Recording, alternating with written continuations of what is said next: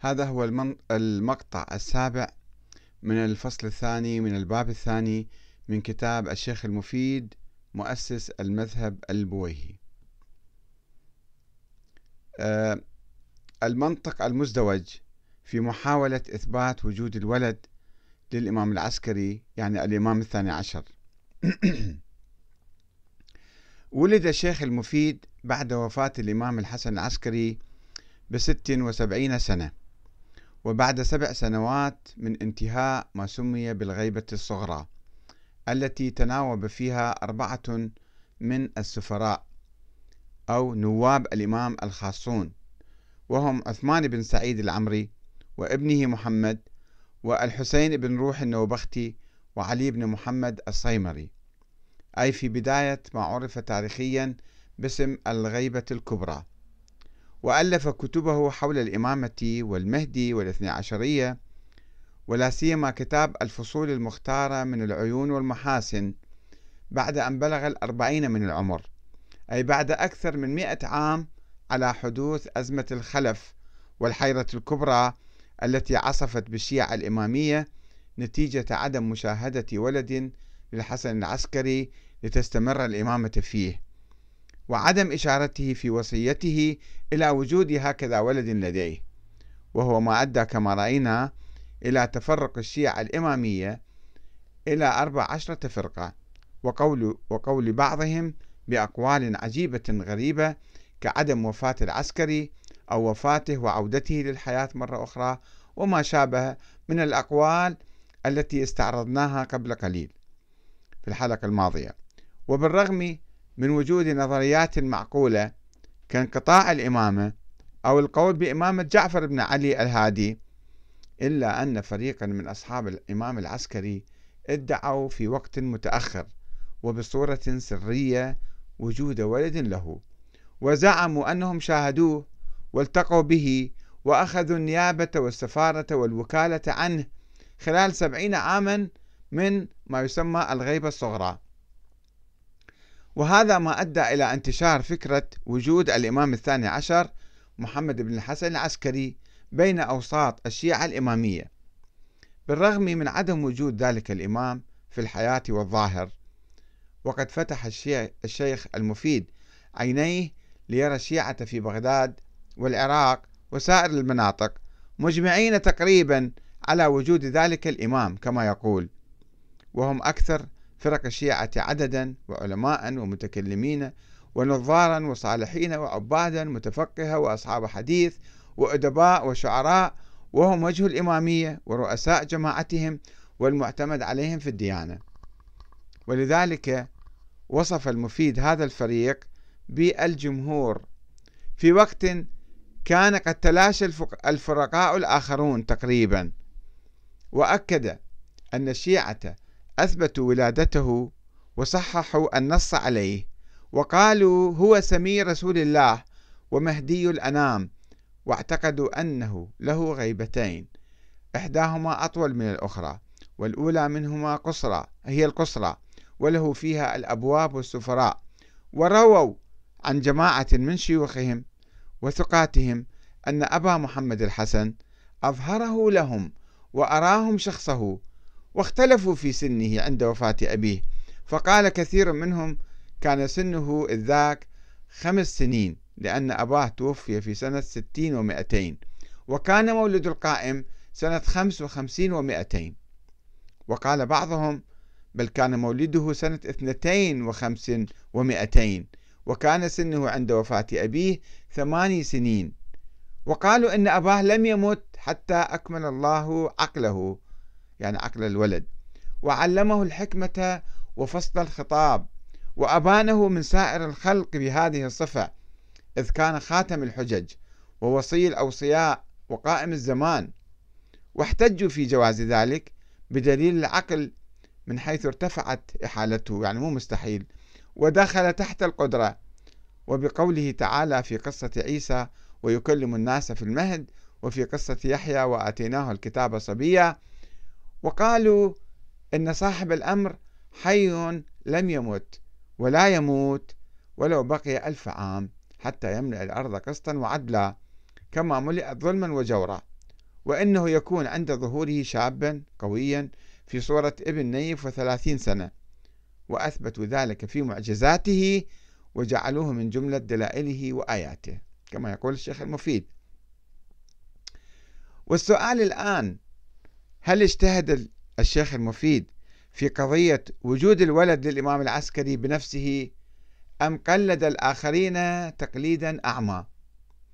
وما هي المعايير التي استند إليها في إثبات وجود الولد؟ والقول بعد ذلك أنه الإمام الثاني عشر في سلسلة الأئمة العلويين الحسينيين الموسويين وأنه المهدي المنتظر.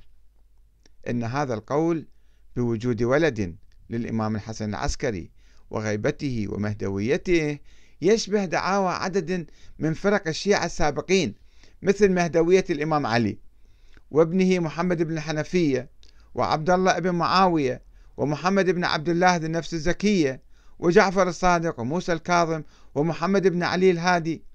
وقد رفضها الشيخ المفيد جميعا واتهم قائليها بالظن والتخرص والافتراض الوهمي مع أن أولئك الرجال المهديين كانوا رجالا ظاهرين ومعروفين واشتهرت عنهم الغيبة والمهدوية بعد وفاتهم. ولكن في حالة ابن الحسن بين قوسين جرى الحديث عن المهدوية والغيبة في خضم الجدل حول وجود الولد وعدم وجود أدلة قاطعة وقوية على ذلك وعدم وجود أي دليل في الحقيقة. وكان من الأجدر بالشيخ المفيد إثبات وجود الولد تاريخيا ثم إلصاق ما يشاء من الصفات إليه كالإمامة والمهدوية والعمر الطويل والبقاء بحالة الشباب بصورة إعجازية. ولكن الشيخ المفيد آمن بما كان المجتمع المحيط به يؤمن ولم يشرح كيف أثبت الشيعة ولادته ووجوده. بالرغم من عدم إظهار الحسن له في حياته وإنكار أهل البيت لوجوده وادعاء جعفر بالإمامة ووقوع الشيعة في حيرة وتفتيشهم عن الولد وعدم العثور على أي أثر له وتفرقهم وقولهم بأقاويل عجيبة ما عدا رواية جماعة من الشيوخ والثقات إظهار الحسن ابنه لهم كما يقول جماعة من الشيوخ والثقات أن الحسن أظهره لهم. ولم يقل الشيخ المفيد من هم هؤلاء الشيوخ والثقات؟ ولكن كان قد أصبح معلوما أنهم أو أن من بينهم النواب والسفراء الأربعة اللي ادعوا الوكالة والنيابة والسفارة عن ذلك الولد. الاستدلال الفلسفي الافتراضي.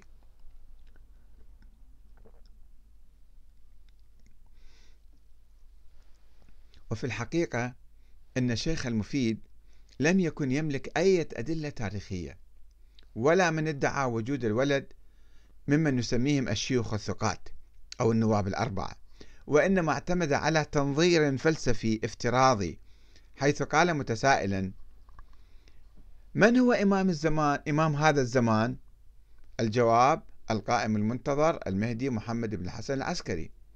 الدليل على وجوده أن كل زمان لابد فيه من إمام معصوم وإلا لخلى الزمان من إمام معصوم مع أنه لطف واللطف واجب على الله تعالى واللطف الواجب على الله في الإمام هو نصبه وتكليفه بالإمامة والله تعالى قد فعل ذلك فلم يكن فلم يكن مخلا بالواجب وإنما الإخلال بالواجب من قبل الرعية. فإنهم يجب أن يتابعوه ويمتثلوا أوامره ونواهيه ويمكنوا من أنفسهم. فحيث لم يفعلوا ذلك كانوا مخلين بالواجب فهلاكهم من قبل أنفسهم. هو وين حتى يطيعوه ويتبعوه ويسمعوا كلامه؟ لم يروا له أثرا فيفترض شيء بعد شيء آخر يعني. والشيخ المفيد هنا يختصر هذا الدليل الذي أطلق عليه البعض اسم الدليل العقلي. وهو يقوم بهذه المقدمات العقلية بين قوسين فقط وإنما بحاجة آه، وهو لا يقوم بهذه المقدمات العقلية فقط وإنما بحاجة إلى مجموعة مقدمات أخرى حتى يمكن الوصول إلى هذه النتيجة. إذ أن من الممكن جدا رد هذا الاستدلال الذي يقدمه المفيد بالقول أو الادعاء أن الإمام المعصوم هو جعفر بن علي. أو أحد أبناء إسماعيل بن جعفر الذين كانوا لا يزالون يدعون الإمام الإلهية. فلا يشكل دليل اللطف دليلا على وجود إنسان مفترض لم يثبت وجوده بأدلة تاريخية صحيحة وقوية. ولم تكن أقوال النواب الأربعة أو الشيوخ الثقات كما يقول في الحقيقة إلا إشاعات وظنون وأراجيف وأكاذيب وادعاءات مشبوهة ولا يشكل انتشارها في المجتمع بعد مئة عام دليلا على صحتها لأن الإجماع ليس حجة عند الشيعة فكيف بهذا الإجماع أو شبه الإجماع المتأخر الذي لم يقم على دليل؟ وهكذا يمكن القول إن الشيخ المفيد قد استعمل منطق الغلاة الخرافيين الباطنيين في ادعاء وجود الولد العسكري. وقام بتأويل الأحاديث تأويل تأويلا تعسفيا وأقر الفراغ السياسي في قيادة الشيعة.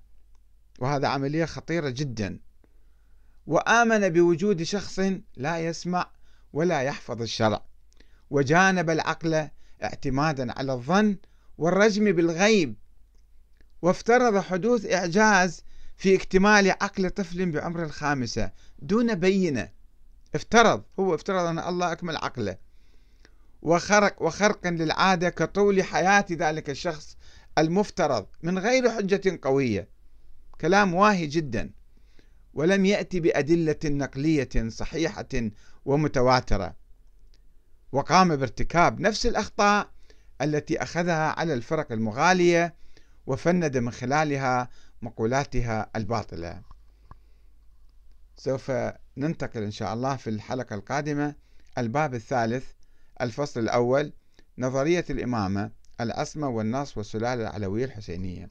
والسلام عليكم ورحمة الله وبركاته.